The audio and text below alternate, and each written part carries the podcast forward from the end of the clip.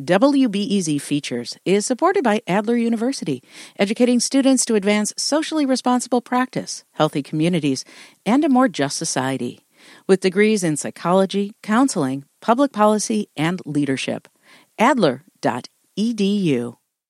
As the coronavirus pandemic continues, WBEZ is bringing you stories from nurses, doctors, and frontline healthcare workers. Today, we hear the story of a nurse who switched from her job in orthopedic surgery to work in an intensive care unit at Northwestern Hospital. The ICU treats the most severe COVID 19 cases.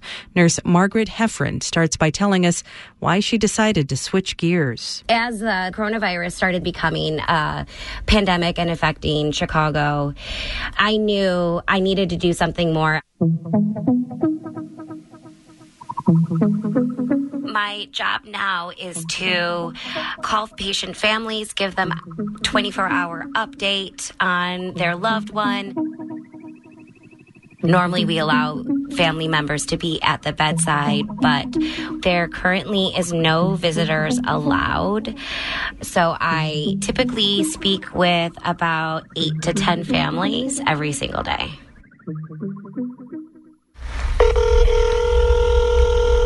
Hello.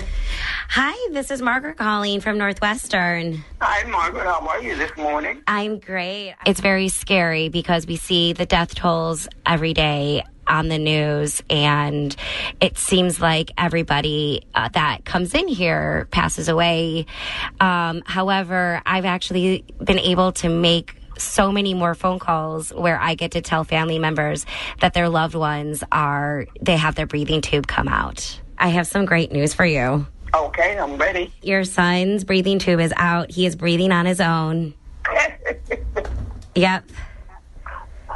Oh, thank you, Lord Jesus. Yep. Yeah, more than best. That's the best news this morning, Margaret. He was asking for a Pepsi.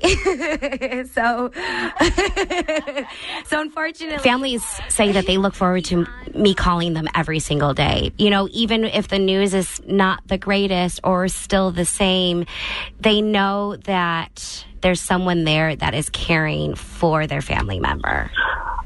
Lord Jesus, I want to. I know. You know what? But they're they're tears of they're they're tears of joy. So it's Yes, it- they are. Yes, exactly. They are. Yes, they are. I know you guys. You got a big family, so you can you can let everybody know the good news. So he's he's, yes, he's doing much better. To Yeah, everyone. When good. you, when you see my son, just tell him that his mom is so proud of him. I And, uh, will. just tell him to keep up the good work, okay? I will And you all absolutely. do the same. Thank and you.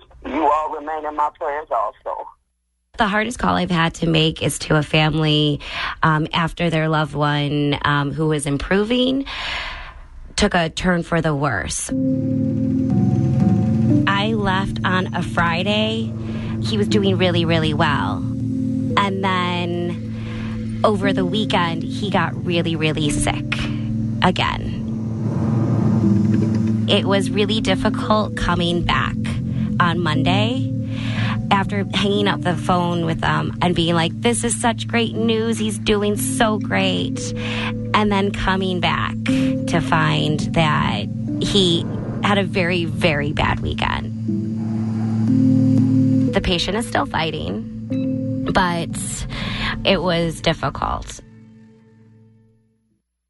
One of the things that I do to help uh, cope and start my day off right and decompress at the end of the day is to ride my bike to and from work. I can have my music going and then just sing. I love to sing, and for me, singing has been really helpful. My favorite song while I'm biking is probably um, Florence and the Machine.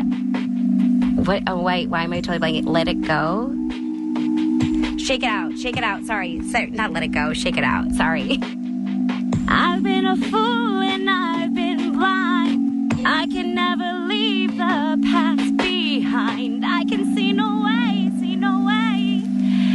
So I keep my issues strong.